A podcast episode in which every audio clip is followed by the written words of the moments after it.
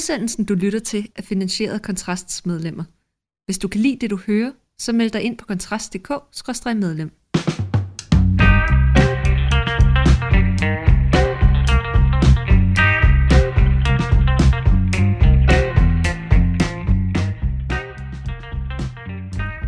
Så er det nok engang blevet tid til Fyraften med Kontrast. Mit navn det er Mikkel Andersen, og med mig her i studiet, der er direktør og skribent Rasmus Ulstrup. Rasmus, øh, du har jo lige udgivet en, øh, en artikel med den øh, fyndige og jo nærmest selvforklarende rubrik Feminister er konspirationsteoretikere. Tankestreg, de bør udskammes. Ja. Hvorfor, hvorfor, er, de, hvorfor er feminister nu blevet til konspirationsteoretikere, Rasmus? Men det er de, fordi faktisk så credit til øh, Lenny Malasinski, der, der sporede mig på tanken. Som er journalist i Weekendavisen. Som er journalist i. Weekendavisen, tidligere debatredaktør i Weekendavisen, der havde en, en klumme i Weekendavisen. Jeg kan ikke huske, hvornår. Og jeg kan ikke engang huske, om det er længe siden, eller om det er for nylig. Og der siger hun i sådan en bisætning, at de her feminister, siger hun i sådan en bisætning, tror på konspirationer, og så fortsætter hun så sin argumentation. Og så gik det op for mig, gud ja, det har hun jo fuldstændig ret i. Fordi det er, og nu kan man sige, at konspirationer er jo meget øh, op i tiden lige lige de her dage her, med, med sådan den ydre højrefløjs øh, idé om World Economic Forum, og, og jo også under corona og andet, ikke? har der jo været nogle tendenser til nogle, til nogle konspirationsteorier på højrefløjen.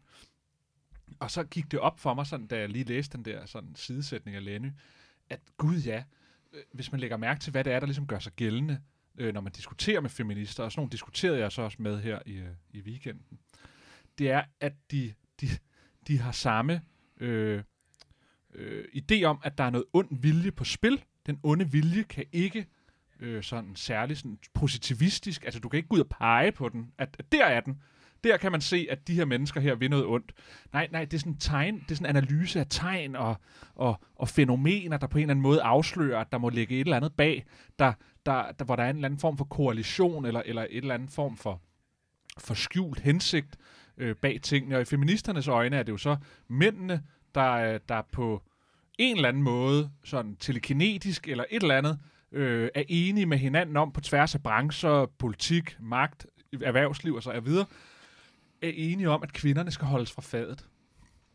Og det er jo, det er jo hele tiden sådan et, øh, et, et, et, et strukturargument, eller øh, øh, et, et argument, som, som bare hviler på, at sådan er det bare. Altså, det er bare noget, der bliver postuleret, ikke? og du kan ikke, du kan ikke modbevise det. Det er jo sådan, konspirationsteorier er. Ikke? Det er jo, at du kan ikke, du kan ikke modbevise en negation. Altså, du, de kan, du, du kan ikke sige, at, at det er ikke sandt, at der er noget, der ikke kan ses, der styrer os. Mm. Du kan heller ikke modbevise, at der er usynlige aliens, der, der, der styrer os. Og, og, og på den måde, når man sidder og diskuterer med feminister, så, så opdager man pludselig, at det bliver fuldstændig umuligt at have sådan en rationel samtale med dem. Fordi uanset hvad du siger, så siger de strukturen, eller det er jo også helt tilbage fra, du, da du var helt lille, så du kan ikke huske det i din opdragelse. Det var det, der gjorde dig øh, til at, at ubevidst at, at, at være imod kvinder. Eller det er diskursen, men diskursen er sådan meget fluffy. Ikke? Det er sådan en diskurs, de ikke rigtig kan pege på, men den ligger der bare. Ikke? Mm. Og, og, og, og, så, og så bliver det fuldstændig umuligt at have en samtale, der grundlæggende øh, bygger på, at de bliver ved med at påstå, at der eksisterer et eller andet, en eller anden bagvedliggende intention derude i samfundet, der gør, at kvinder ikke kommer til fadet.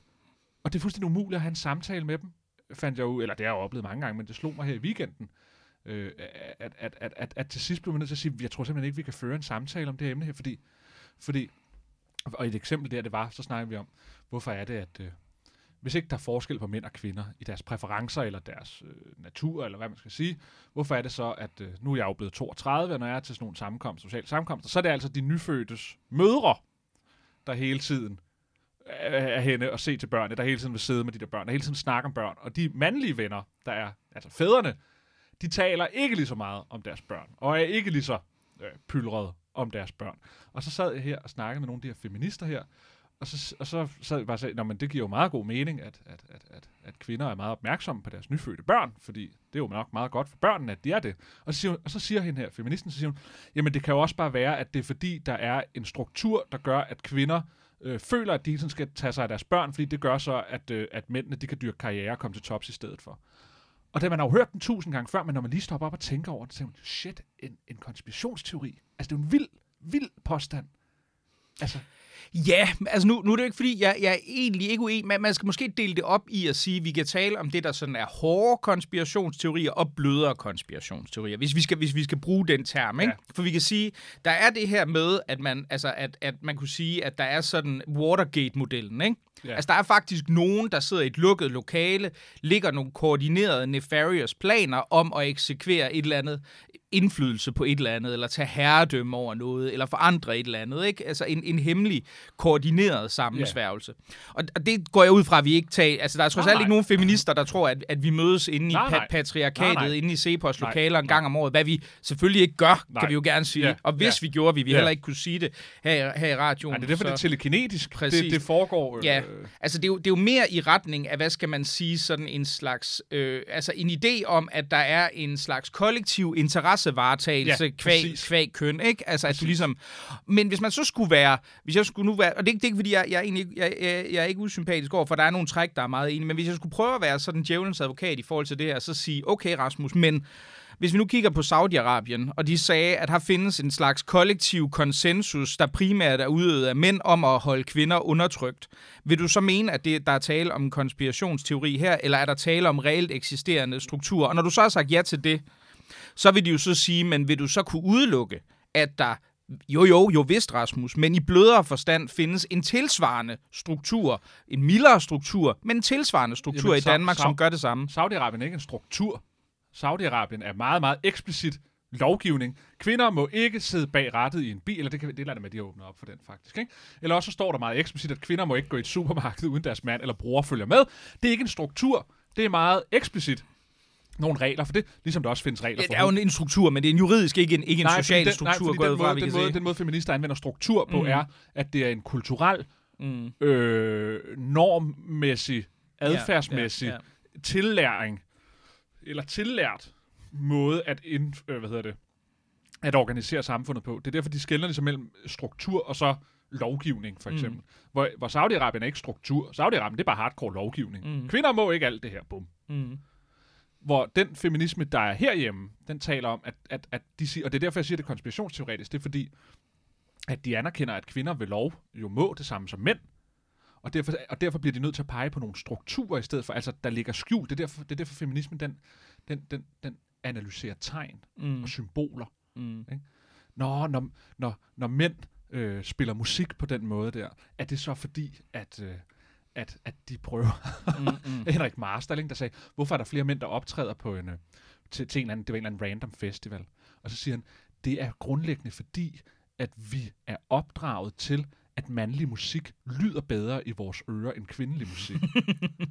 og så sidder man og tænker, wow, det er med en syg påstand, det der. Ja, det er i hvert fald en svært falsificerbar påstand. Ja, jeg ved jamen, ikke, det er netop det. Det Jo, kan jo. ikke falsificeres. Nej, nej, og det er jo, det er jo det kan jo være, at vi skal rulle den helt tilbage. Det er jo den gode Karl Poppers øh, Præcis. falsifikationisme-princip, Præcis. som egentlig er intuitivt svært at forstå, men Ja, praktisk at vide, når man har det. At en teori, som, ikke, som du ikke kan opstille kriterier for tilbagevisning af, har ikke nogen videnskabelig lødighed. Ja. Og, og, og- og det, det, man tænker, det lyder da egentlig lidt underligt, fordi man skulle jo antage, at en teori, der ikke tilbage, kunne tilbagevises, var virkelig, virkelig god. Men problemet er jo netop, at hvis du kan lave en teori, der under alle øh, scenarier, ikke, altså der aldrig, det aldrig vil kunne lade, lade sig gøre og modbevise den, jamen, så vil den ikke have nogen udsigelseskraft, fordi Ja. du er ikke i stand til, altså for eksempel, hvis vi nu sagde, jamen alle svaner er hvide, så viser det sig så faktisk, som tilfældet var, at der findes en slags sort svane et sted i Australien. Okay, så kan du så, så, kan du så sige, jamen, nu har vi så erkendt noget i forhold til appliceringen af vores teori her. Ja. Der er altså undtagelser. Man, man kan også sige det på den her måde her. Hvis vi alle sammen styres af usynlige aliens, så kan det ikke, altså hvis det er påstanden, så falder den for Poppers kriterier for at være en gyldig påstand, fordi du kan ikke falsificere, at der eksisterer usynlige aliens, der styrer os. Du kan ikke gå ud og modbevise det, fordi hvis du siger, nej, men jeg kan ikke se nogen, så siger det, nej, nej, men de er jo også usynlige, ikke? Mm. Og så vil du sige, "Nå, vi kan heller ikke se dem med infrarød eller med varme. Mm, mm. Nej, nej, men aliensene har så heller ikke nogen varme, du kan spore, ikke? Altså, Mm, altså, mm. så, det, så der giver det ikke nogen mening. Og det er jo på den måde, feminismen den fungerer mm. i sine strukturargumenter. Det er, at den siger, jamen der er bare nogle strukturer, der gør det. Mm. Og de strukturer ligger så, og man skal bide mærke at de altid siger, at det stammer fra, at du er helt lille, hvis de tager sådan det der opdragelsesargument i det. Så du kan ikke selv huske det. Mm. Nej, nej, nej, nej, det er jo så tidligt inde på hovedet, ikke? Ja. Altså, altså det, det jeg måske synes er sådan, fordi jeg, jeg, jeg kan egentlig sagtens se, altså det, det er sådan en af de ting, nu har jeg jo beskæftiget mig meget med sådan noget holocaust-benægtelse og så videre, ikke? Og der har man jo en, en, en, en, en teori øh, inden for øh, antisemitismen. Øh, holocaust-benægtelsen er en lidt mere specifik hård konspirationsteori, men inden for antisemitisme bredt betragtet, der har du jo noget af det samme, ikke? Fordi der vil man jo sige, jamen jøder er en etnisk homogen, monolitisk gruppe, der kollektivt agerer i egen interesse konstant, ikke? Mm. På bekostning. Ja. På bekostning af de ikke-jødiske hvide, ikke? Og det er jo egentlig, hvis man skal sige det, er det jo, er det, er det jo en variant af det samme argument, som man vil Præcis. fremsætte. Der findes et patriarkat, det er udgjort, det kan godt være, at de ikke har en koordinerende, samlende kraft, men det er en slags konsensuspræget øh, ting, der findes uudtalt blandt alle mænd om kollektivt at tilgodese deres interesser, så når du ansætter nogen til bestyrelsen, så ansætter du en, en anden, der har en tissemand, fordi det er faktisk vigtigt at få dig øh, at få øh, andre mænd med, med, med tissemænd ind i bestyrelsen, øh, e-, eller folk, der identificerer sig som mænd, kunne vi måske også sige, det bliver meget komplekst nu om dagen, end det er at få den, den, den sådan meritokratisk bedst, bedst egnede kandidat. Ikke? Og den, den lighed, synes, synes jeg, der er der. Men hvis jeg igen skulle prøve at være sådan lidt, altså der, hvor jeg godt kan se, der, der kan være, altså sådan i det helt overordnede, det er, at der er jo nogle kulturelle præferencer og nogle måder, vi agerer på, som er diffuse. Vi kunne tage det, og, og det bliver også påvirket af lovgivning. Det er ikke det, fordi de to eksempler, jeg har nu, er også påvirket af lovgivning. Men for eksempel at slå børn. Mm. Det, det var sådan noget, som da jeg voksede op, det var altså ikke noget, som jeg har ikke fået tæsk af mine forældre, men det var ikke usædvanligt, at der var nogle af mine venner, der havde fået en lussing, eller sådan noget. Ikke? Og jeg var var opvokset i et pænere middelklasse kvarter. Det, det var ikke god stil, men det var heller ikke fuldstændig uhørt, vel? Altså, det var jo også lovligt indtil 97, så, så den tid, jeg voksede op, var det, var, det ikke, var det ikke en forbrydelse. I dag vil man betragte det som øh, lavstatus, socialt stigmatiseret mm. osv. Et andet eksempel kunne være rygning, ikke? Og jeg anerkender, at begge dele har haft noget. Men, men der er jo nogle, hvad skal vi kalde det, strukturer for at bruge sproget her, som har gjort, at noget, som vi i dag betragter som grænseoverskridende og problematisk, i sin tid betragtet som okay at komme i Ja, ja, ja. ja. Øh, øh, bemærk, jeg siger, feminister er konspirationsteoretikere. Altså, jeg er sådan set ikke ude efter, øh, øh, at der er øh, øh, analyser. Engang har der været nogle ting, der gjorde, at sådan og sådan og sådan. Men det er feministerne, altså det er, det er, det er dømmekraften, der fejler hos de her mennesker. Jeg tager for eksempel den her Kira, der sidder i Europaparlamentet for EU, som, som mener, at hvis ikke vi kan forklare al lønforskel mellem mænd og kvinder, så må det være fordi, at kvinder bliver undertrykt. Mm. Det vil sige, at hvor ting ikke kan forklares, må der være en ond vilje på spil, der mm. Prøver at holde nogen nede. Altså det er sådan common sense. Mm. Eller hvorfor øh, kvinder, igen, hvorfor tager kvinder sig mere af sine børn? Det oplagte vil være at sige, Nå, måske vil kvinder det bare mere. Altså det vil være sådan den mest oplagte common sense sådan, øh, øh, forklaring på et givet fænomen. Hvorfor er der flere kvinder, der går i tætsiddende bukser, end mænd, der går i tætsiddende bukser? Så vil det oplagte fænomen, eller forklaring være, at det er der nok flere kvinder, der synes er pænt at gå i, end mænd synes det er pænt til dem. Konspirationsteoretikerne kommer frem, når de siger, det er en måde, at mænd designer tøj på, der gør, at kvinder hele tiden skal være bevidste om deres øh, krops udseende. Derfor skal de gå med tætsiddende tøj, fordi på den måde reducerer de sig selv til at være objekter for mænd. Mm. Så er vi ude i en konspirationsteori, Mm, mm, mm, fordi mm. så er noget så banalt som, hvorfor kvinder går i tætsiddende tøj, bliver pludselig der bliver forklaringen pludselig, at der er en ond vilje på spil fra en gruppe af mennesker, der forsøger at få noget ud af, at tingene forholder sig på den måde, mm, som de gør. mm. Og det gør de i alle henseender. Mm. Det er derfor, de konspirationsteoretikerne, de forklarer forskel mellem mænd og kvinder, ikke som et udtryk for et frit valg, eller bi- biologiske forskel, eller evolutionære forskel, eller præferenceforskel, men fordi der er en ond vilje på spil fra den ene gruppe mod den anden gruppe. Mm. At det antages at være forklaring på alle forskelle, medmindre den forklaring altså kan beskrives meget, meget øh, objektivt og rationelt. Og det kan den ikke, fordi de hævder altid bare en eller anden ikke falsificerbar forklaring i stedet for, og så ender de med alligevel at komme frem til, at der er ond vilje på spil mellem to grupper af mennesker. Mm. Mm. Og derfor bliver de konspirationsteoretikere, når de skal forklare forskel på mænd og kvinder. Ja, altså jeg, jeg, jeg tror, jeg ved ikke, jeg må, og det er måske mere te, sådan terminologisk, jeg ved ikke, om jeg selv vil kalde det konspirationsteori, men jeg er fuldstændig enig med, altså fordi jeg vil måske reservere begrebet mere til det, vi kan kalde hårde konspirationsteorier, men jeg forstår logikken. Altså, Bagved- jeg ikke lige- bagved, Der er og- forskel på det, og så at øh, øh, højrefløjen mener, at World Economic Forum har magt i Danmark. Det kan man da også sagtens se. Selvfølgelig kan det være, at der er øh, indflydelse fra, fra, fra verdensomspændende organisationer. hvor Ja, men det bliver, den bliver også... Men, ja. men, men det er, hvis man vil købe, at det er en konspirationsteori, mm. Så må man også købe, at feministernes forklaringsmodeller Ja. ja. på, hvorfor Ja, verden er, som ja, den er, ja. er en konspirationsteori Men- i lige så høj grad. Men jeg tror egentlig også, og det, det tror jeg, hvis man går ind og læser for eksempel Lars Kåbers indlæg, som han skrev om, om, om nogle af de her ting for ikke så lang tid siden, der kan du egentlig se skældet mellem en hård og en blød konspirationsteori, ja. fordi han anerkender i ret høj grad, jamen selvfølgelig forsøger World Economic Forum at udøve indflydelse. Altså det mener jeg, det, det, det, det er de jo relativt åbne omkring, og hvis du stiftede en politisk organisation, der ikke skulle ind, altså udøve politisk indflydelse, så vil det være en næsten per definition dårlig politisk organisation. Ikke? Øhm, men, men pointen er jo tit, at der ligger en idé om en hård konspirationsteori nedenunder. Altså, at der er et meget nefarious øh, øh, øh, konspiration om at indføre noget med The Great Reset og New World Order Ja, og ja, forskellige ja, andre ja. ting. Så, så, så der er sådan en glidebane overgang. Men, men, men det er jo egentlig ikke så meget det, fordi man kan sige, jeg tror, jeg tror ikke, vi er uenige. Jeg tror bare, det, det er måske noget, noget terminologi, fordi jeg synes, det interessante er også fingeren, du sætter på det her argument, hvor man går ind og siger, jamen, øh, og det er egentlig, altså, at, at hvis du har en diskrepans mellem grupper, Ja så vil den øh, entydige forklaring, altså den du næsten altid postulerer, det vil være, her er en form for strukturel diskrimination, som i sidste ende primært er udført af øh, øh, formugende hvide mænd, Ja. men også i nogen grad, det du kan så gå ned og se, hvis du så kigger på, at det, om det er diskrimination af muslimer, eller sorte i USA, eller forskellige andre ting, så vil det så være de hvide bredt betragtet, Ja. som gør det. Og det minder mig jo sådan, logikken minder mig tit om, jeg kan huske i mine matematikhæfter tilbage for mange år siden i folkeskolen, der havde vi sådan nogle matematikmaskiner, ikke? hvor der var et spørgsmålstegn inde i. Der var et total på den ene side, så kom der et syvtal ud på den anden side. Hvad gør matematikmaskinen? Matematikmaskinen, skulle man så finde ud af, hvad svaret var, den lagde 5 til i det her tilfælde. Ja. Ikke? Og det, samme, det er jo den samme logik, der bliver appliceret her i forhold til, til, til hvis du ser på gruppediskrepans Ja. så vil du, så vil du gå ind og sige, om her er en gruppe, som for eksempel øh, øh, folk med mellemøstlig baggrund er højere repræsenteret i arbejdsløshedsstatistikken eller kriminalitetsstatistikken, så vil man gå ind og sige, at det vil jo altså, det vil sådan være den gamle forklaringsmodel, som at sige, det er nok på grund af majoritetssamfundets øh, øh, øh, samfundets strukturelle diskrimination. Og det, samme, og det samme gør sig så gældende i forhold til kvinder på arbejdsmarkedet og alt muligt andet. Og jeg synes jo, problemet med det argument, og jeg forstår godt, det er tillokkende karakter, fordi vi er sådan nogle mønsterdannende maskiner, ikke? Vi anerkender, gruppe A har X, Ja. prior, altså, hvad kan man sige, karakteristika, og gruppe B har nogle andre.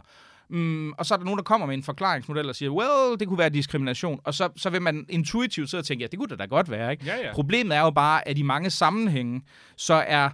Øhm, Altså, så, så, så er der jo forskel på grupper næsten på, på, på kryds og tværs. For eksempel står vi med, med, med det lidt underlige, at på en række punkter, faktisk en del, klarer vietnamesiske immigranter sig, øh, eller indvandrere og flygtninge også, som de jo vil være efterkommer af for en stor dels vedkommende, sig bedre end majoritetsdanskere gør på, i, i uddannelsesvæsen i forhold til kriminalitet, i forhold til andre parametre. Og der, der kan man så gå ind og sige, hmm, der er tydeligvis et eller andet andet, der er på spil her. Mm. End, altså, skulle de så ikke være strukturelt undertrykte, mens muslimer faktisk er det? Og der tror jeg jo, vi to nok vil være enige om, at der er nogle ting i forhold til, til kultur, der spiller en rolle her. Det er, jo ikke, det er jo ikke det, diskussionen skal handle om. Men jeg synes, det fascinerende er, hvor, hvor, hvor, hvor, hvor let tilgængelig og hvor anerkendt ideen om, at enhver forskel på gruppeplan entydigt kan forklares af diskrimination, ja. Fordi det er jo en meget tvivlsom antagelse ja. i virkeligheden, ja. fordi du vil, du vil, jeg er sikker på, at hvis du tog alle mulige populationer, rødhårede, venstrehåndede, alle mulige andre, tilfældigt udvalgte, vil du også på en række, ikke alle, men på en række parametre, vil man kunne gå ind og se forskelle, ja. som, er, som enten er, er tilfældige, eller er baseret på nogle andre sådan bagvedliggende Og, og, ting. og det er det, jeg prøver at problematisere i det her indlæg her, det er, at det er enormt skadeligt, at det er blevet så øh, anerkendt eller accepteret en forklaringsmodel, at man bare hævder diskrimination eller undertrykkelse, når man ser en forskel. Hvis jeg hævdede, at når jeg fik den løn, jeg gjorde, og den viste sig at være gennemsnitligt øh, under den almindelige øh, kommunefarvede, øh, hårfarvede øh, dansker, og jeg så gik og, og blev ved med at hævde, at grund til mit liv, øh, at jeg ikke har lige så mange penge som, som andre end gennemsnittet, det er fordi deres hår er lidt mere brunt end mit. Så vil jeg også blive set som en gakket, gakket tosse med hang til øh, øh, konspiration, hvis det var, at jeg så Mm, mm. tilførte den teori, at det var de brunhårede, der havde en interesse i at holde de halvrødhårede fra fadet, så vil jeg blive set som en tosset konspirationsteoretiker. På samme måde bør vi se feministerne, der hævder diskrimination som et, et, et per default forklaringsmodel på fænomener, hvor intet andet er anført som forklaring. Forskellen er bare, at når tilstrækkeligt mange mennesker køber ind på sådan en forklaringsmodel, så fremstår den ikke længere som tosset konspirationer, men det er det. Mm og det er helt oppe i regeringslokalerne, og det er jo det, der er farligt ved det. Det er derfor, at jeg råber vagt i gevær, for at det kan godt være, at vi sidder og diskuterer højrefløjens tilbøjelighed til, så lad os kalde det bløde konspirationsteorier, mm. men de eksisterer fuldstændig... Jeg tror også, de hårde findes på Ja, de højrefløjen. i hvert hårde findes, men, men, men de eksisterer helt ind i regeringslokalerne, de her venstreorienterede konspirationer om undertrykkelse mm. og diskrimination, hvor man bygger et helt verdensbillede op omkring en ond vilje hos nogle grupper af mennesker, der forsøger at holde andre mennesker nede, og de kan ikke bevise det, og de kan ikke påpege det, men de hævder det bare, og så siger alle, fordi det er meget belejligt, hvis du ikke har nogen dømmekraft, og du er kvinde, at sige, ja, det er jeg enig i, fordi så kan du få forklaret dit verdensbillede, hvorfor du ikke selv præsterer i tilværelsen. Men de skal udskammes på samme måde, som borgerlige konspirationsteoretikere skal udskammes, fordi de, deres dømmekraft er lige ringe, begge mm. to. Mm. Ja, altså, jeg må, jeg må sige, jeg synes, det er, jeg synes, det er et interessant indlæg, du har, du har begået, Rasmus. Øhm, jeg havde en pointe, som jeg desværre har glemt. Den var ellers virkelig, virkelig, virkelig god. Jeg er sikker på, at din point var, at jeg har meget ret. Jamen, det har nok, været- har nok været noget, det har, har nok været noget i den stil. Øhm, altså, jeg ved ikke, jeg, jeg tror måske også, jo, nu, nu kommer jeg tilbage på det. Altså, jeg synes også, det fascinerende er, at det, man kan kalde common sense forklaringsmodellen i forhold til meget kønsdiskrepans, at den er så, så, så bizart fraværende. Ikke? Fordi jeg mener altså for eksempel, hvis man nu går ind og kigger på, på øh, øh, kønsforskelle generelt, så vil man jo, så vil man jo, så vil man kunne sige, jeg tror de fleste mennesker, uden at de ekspliciterer deres teori og deres verdenssyn som mm. sådan, har den idé om, når jamen, der er øh, køns, der er biologiske og mentale forskelle på de to køn, det er noget, vi ser på tværs af hele pattedyrspektret, at, at den kønnede adfærd mellem han- og hunddyr er forskellig, og det er i nogen grad biologisk kodet. Øhm, altså, det vil sige, du kan være prædisponeret, øh, og så videre. Så derfor vil du se, øh, også i forhold til, hvad for nogle lege, eller hvad for noget legetøj, eller hvad for en Præcis. adfærd, man typisk udviser, så vil du se en normalfordeling, der er forskudt. Ja. Ja. Og normalfordelingsbegrebet er der jo så også mange, der har svært ved at forstå, fordi det betyder jo så ikke, at alle kvinder godt kan lide at, øh, hvad kan man sige, at lege med dukker, og, og, øh, og, og kun gå op i sociale relationer, mens alle mænd synes, det er skægt at banke hinanden i hovedet med hammer og køre med biler, eller den slags ting. Det betyder, at du ser en forskel i den gennemsnitlige fordeling Præcis. Af folks, af folks præferencer. Ikke?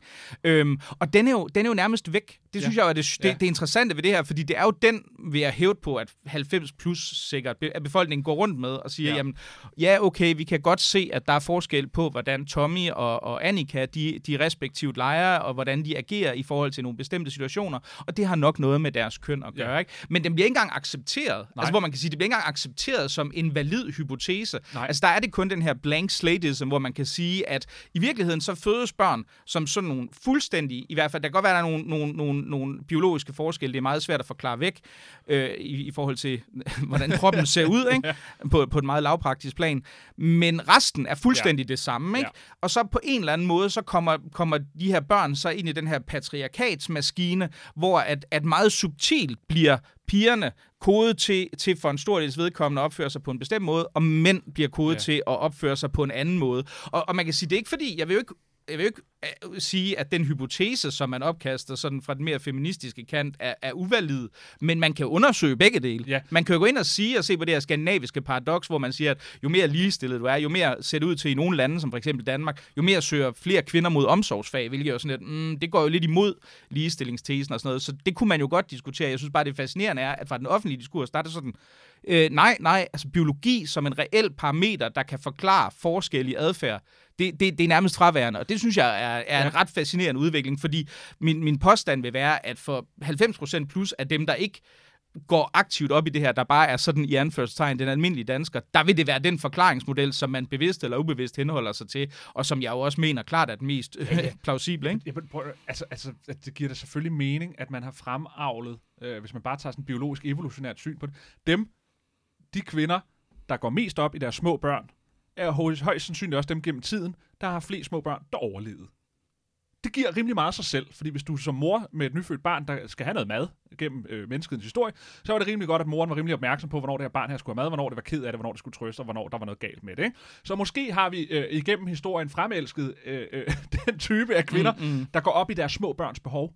Tada! Mm. Ikke? Det, Jo, jo. det behøver Ja, ikke at være mere ja, komplekst. nej, nej. Ikke? Men der, hvor den bliver rigtig slem, det der med, at de siger, at der ikke er nogen forskel, og, øh, og, og, og, og så kommer de ind i patriarkatet, det er sådan en clean slate, tabula rasa, så kommer de ind i patriarkatet, der så gør, at kvinder de bliver øh, strukturer struktur og opdragelse og alt muligt andet parret hen mod øh, at være øh, børne, øh, eller barbedukke og børneoptaget, og mænd hen med hammer og stål. Der, hvor den jo først bliver rigtig konspiratorisk, det er, når der pludselig kommer en, en eller anden form for u uforklarlig intention ind i det. Og det er, jo den, det er jo det lag, de ofte putter på, nemlig at grund til, at det så er sådan, at kvinder bliver pushet den vej fra de helt små, er for, at mændene kan få de lukrative stillinger, eller få magten i samfundet. Og det er jo det lag, der ofte bliver proppet på forklaringerne. Det er, at der i sidste ende, det er ikke bare arbejdsdeling, at man har valgt helt tilfældigt herhjemme i vores struktur og sige, at kvinder er bedst til det, og mænd er bedst til det, og så er der bare arbejdsfordeling på den måde. Nej, nej, der er en idé om, at kvinder ved at skubbe dem i den retning, der hedder lege med dukker og alt muligt andet, jamen så kan vi fraholde dem den magt og indflydelse og rigdom, der ligger i samfundet. Og det er der, det bliver gakket konspirationsteorier, fordi så kommer der en ond, ubeskrivelig vilje ind over arbejdsdelingen, som har et, et, et mål om at fremme nogens interesser og holde andre for fadet. Det var, hvad vi havde i øh, Fyraften med Kontrast i dag. Mit navn, det er Mikkel Andersen. Med mig i studiet var den kun svagt rødhårede Rasmus Ulstrup, eller som vi kalder ham herinde, Jorba